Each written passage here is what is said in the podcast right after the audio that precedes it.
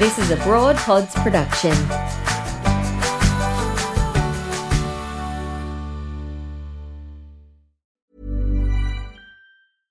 Flexibility is great. That's why there's yoga. Flexibility for your insurance coverage is great too. That's why there's United Healthcare Insurance Plans. Underwritten by Golden Rule Insurance Company, United Healthcare Insurance Plans offer flexible, budget-friendly coverage for medical, vision, dental, and more. One of these plans may be right for you if you're, say, between jobs, coming off your parents' plan, turning a side hustle into a full hustle, or even missed open enrollment. Want more flexibility? Find out more about United Healthcare Insurance Plans at UH1.com. It's that time of the year. Your vacation is coming up. You can already hear the beach waves, feel the warm breeze, relax, and think about work. You really, really want it all to work out while you're away. Monday.com gives you and the team that peace of mind. When all work is on one platform and everyone's in sync, things just flow wherever you are. Tap the banner to go to Monday.com.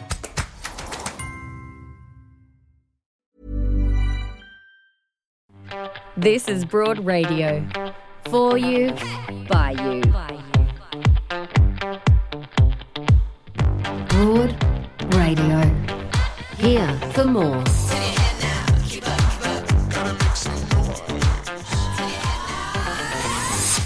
Well, it's been just over a month since the Taliban regained power in Afghanistan, which of course has caused great concern around the world, especially for women's safety and freedoms.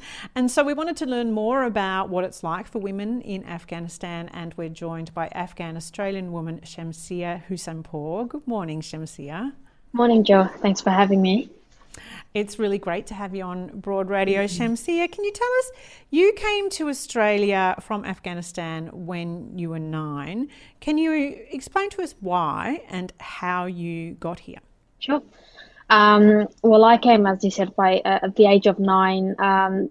We came as refugees. So it was my brother who came by boat at the age of 9 too, in the early 2000s. And, you know, he escaped with my uncle, who was a journalist back in Afghanistan. And at that time, the Taliban were recruiting younger boys to join their militants. And, you know, anyone else that worked as a journalist or worked with the government or the foreigners, they were looking for them to, to persecute them. And that's why my uncle fled the country, and my mum decided to send my brother as well with him.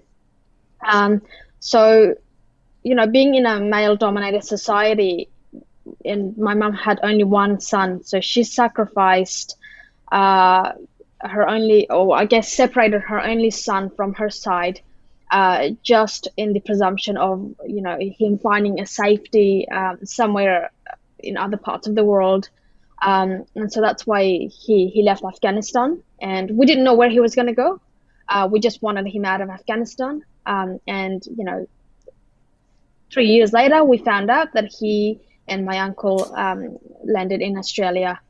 So it was within that 3 years, we had no idea whether he was alive or not. So, and, you know, I've got 4 other sisters, and being a female in Afghanistan is already hard enough just as it was.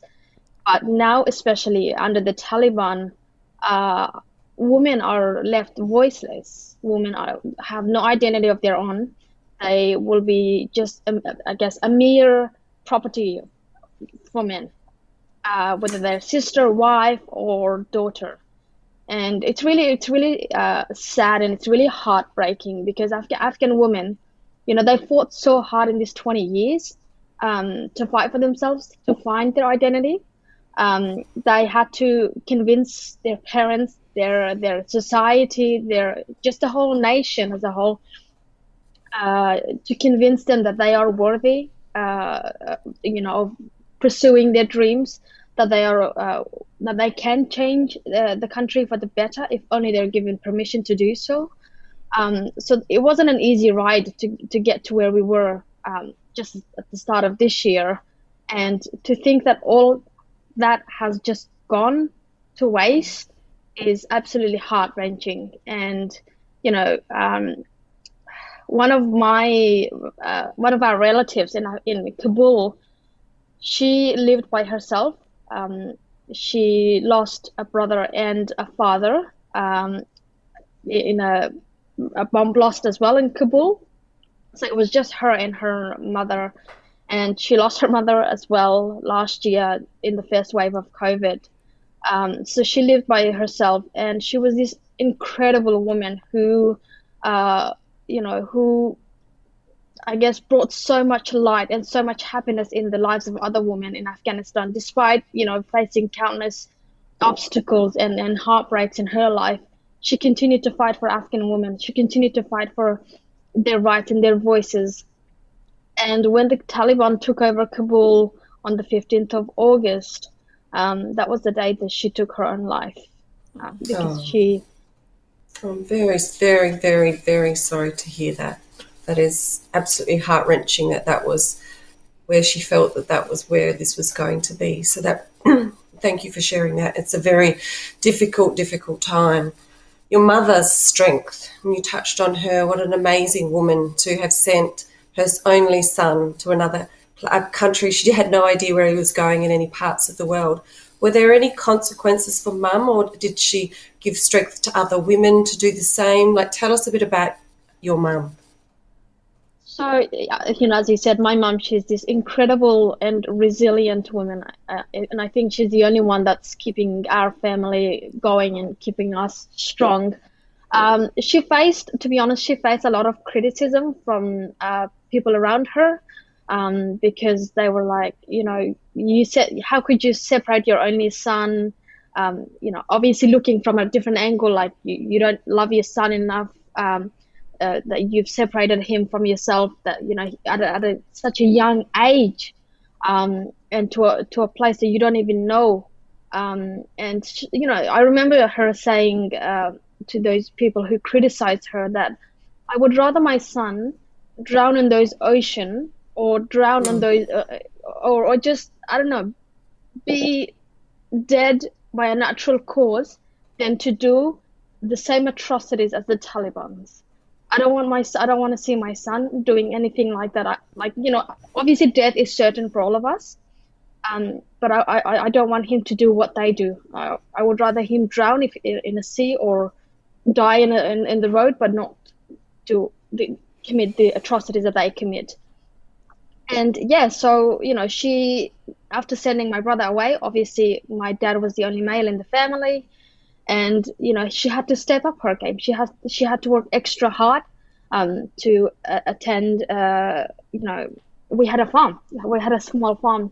So she had to tend the farm with my father, and, she had to help out. She not only had the responsibility of the household, but also the work of outside with my dad. So she went through a lot to cover up his spot. And do the things that he was supposed to do as a male, as a young man. And I guess she and if it wasn't for my mother's sacrifice, I don't think we would be here. And I think I would be just in the exact position as every other woman in Afghanistan right now. Want flexibility? Take yoga. Want flexibility with your health insurance? Check out United Healthcare Insurance Plans. Underwritten by Golden Rule Insurance Company, they offer flexible, budget-friendly medical, dental, and vision coverage that may be right for you. More at UH1.com.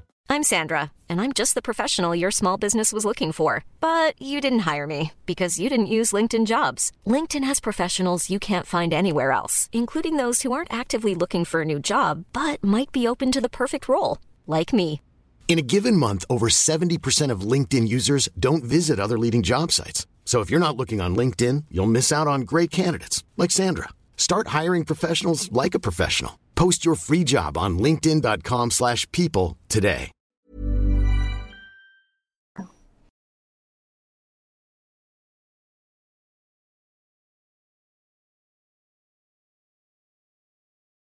Shamsia, it's hard to really fathom the strength of your mum and every other woman in Afghanistan and what they've gone through over the last 20 years to fight for freedoms that we take for granted here, and now then over the last month I know not being allowed to work. I believe the schools have opened up, but girls are not allowed to go to school anymore. There are lots of things that we're reading about where Afghanistan is at now under the Taliban. You have family still in Afghanistan. What are you hearing from them? Yes, I've got almost 60% of my family still living back in Afghanistan, and some of them in a really rural and quiet areas where there's not much media coverage. And I fear for them the most. We are from the most ethnic, most persecuted ethnic tribe, both from the religious sector as well as the ethnicity sector.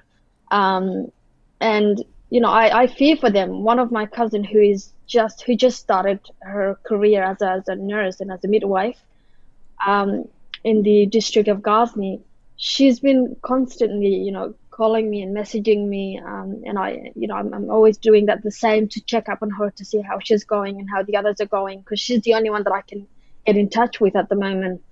And she's been telling me that the Taliban are, though she has a job at the moment because women can still work, can still do the occupation or can still be in the same position if there is no male that can do that job. And so at the moment she has her job, and she's been telling me that though the whole hospital has been it's heavily guarded by the Taliban men, and a group of Taliban came to the head of the hospital, and they ordered him to find them girls to marry. And when he asked, why can't you marry someone from your own area or ethnicity, and they said because they're not Hazara, or they're not the same. I can't even imagine the heartbreaking situation on them. I can't even imagine what they're going through. And my cousin, it's really heartbreaking what she said. She said, "Death is a one time. I would rather be dead. I want to be dead, but I don't want to face the torture, the rape, and the enslavement." And I fear that if in those areas where there's not much coverage or where there's not much of a media attention, I fear for women in there because they don't have a voice. And men, they will do anything to, protect them, but to what extent? Who can stand on in front of the Taliban and say, "No, you can't do this"? It's easier for them to hold a gun and shoot someone than to hold a book or a person. So, the Taliban are the most ruthless people because they don't fear death. To them, death is a reward. So they have this ideology that if you kill people in the name of Islam, and if you, especially if you kill the non-Muslim or the people who don't, fall in their circles, then you get extra reward in paradise. And they have been trained like this from a very young age. And their idea of Sharia is it's extremely, it's just, I can't even describe it. It's, I'm as a feminist, hijabi woman, I'm religious, I am a feminist, and, I stand up for women's rights. And, I can't even imagine what the things that they do to women in those areas under the name of Sharia, under the name of Islam. And I think at the moment what they're doing is, they've been doing all this in the past 3 decades, is using religion to create fear. That's how they recruit younger boys, and that's why my mother sent my brother at such a young age. She separated her only child, because she knew if they came to get him, she or my dad would not stand a chance in protecting him. And that's why he was sent away, and thankfully we were fortunate enough to find a new hope, a new home in here. Shamsia, we've had so many people thank you for sharing your story and the courage of your mum and your brother and your whole family. And lots of people, including ourselves, are asking, what can we do? How can Western women be better allies to women from Afghanistan? And what can we do to I don't know, make any difference? I think one thing that I would urge every human rights activist or women's rights activist is, or just, you know, people in general, is to continue raising the voices of Afghan women. If we stay silent, if people, what the Taliban are doing right now is convincing the world they have changed. You know, I believe a part of them has changed. They've gone more clever in front of the media. They've gone more, you know, modern in front of the cameras, but behind those cameras, behind you know, the coverage, they do the same atrocities, you know, maybe even worse, from what I've seen. And I think the world shouldn't fall for their empty words and manipulative promises. Continue to fight for women's rights in your area, in social media, and if it's in your power, demand change from your leaders and your government. You know, we can no longer look at Afghanistan or Afghan women as you know, it's a lost cause. It's Afghanistan. It's the war has always existed in Afghanistan. So, you know, what can we do now? If we live with that kind of mindset, then nothing's going to change. But if one voice can, you know, talk about the women in Afghanistan, talk about, you know, the people of Afghanistan, the children of Afghanistan, I think we can bring awareness and we can push, you know, the leaders to make greater changes. I believe in people power, you know. A great example of this would be the Black Lives Matter. Look what happened. Yeah. We changed laws. Yeah. You know, it's not like because what happened in the US was a new thing. No, that has been happening for years, centuries, you know.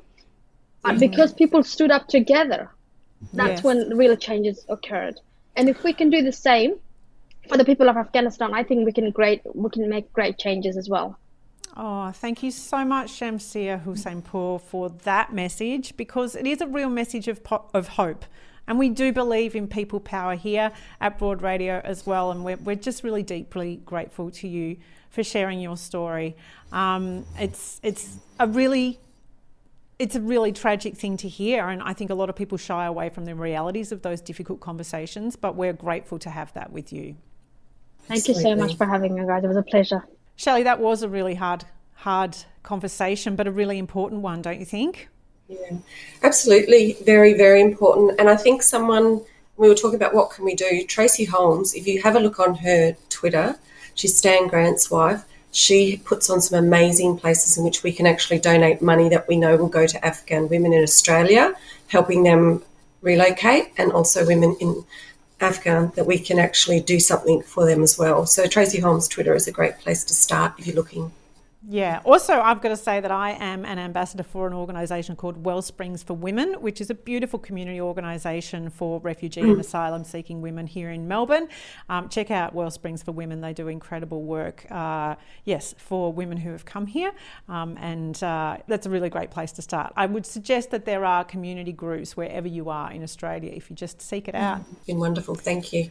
You take care, everyone. Yeah, and you're joining me on Broad Radio next week as well, which is exciting. Yes. Yeah. Can't wait. All right, everybody have a fantastic week, and we'll be back with Broad Radio next week, Tuesday, 9 a.m. We'll see you there.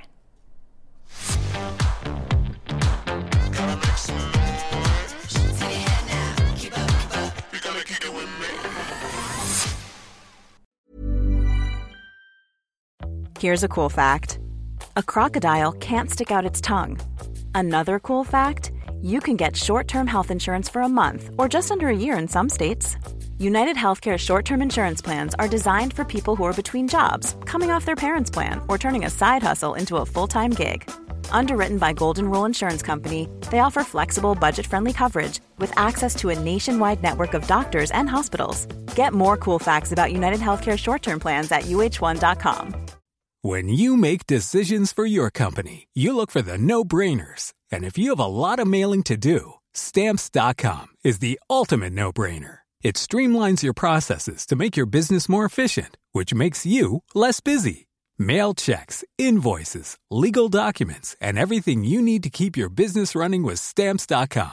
Seamlessly connect with every major marketplace and shopping cart. Schedule package pickups and see your cheapest and fastest shipping options from different carriers. With rates up to 89% off USPS and UPS rates. And with the Stamps.com mobile app, you can take care of mailing and shipping wherever you are. Make the same no-brainer decision as over 1 million other businesses with Stamps.com. Sign up with code PROGRAM for a 4-week trial, plus free postage and a free digital scale. No long-term commitments or contracts. That's Stamps.com.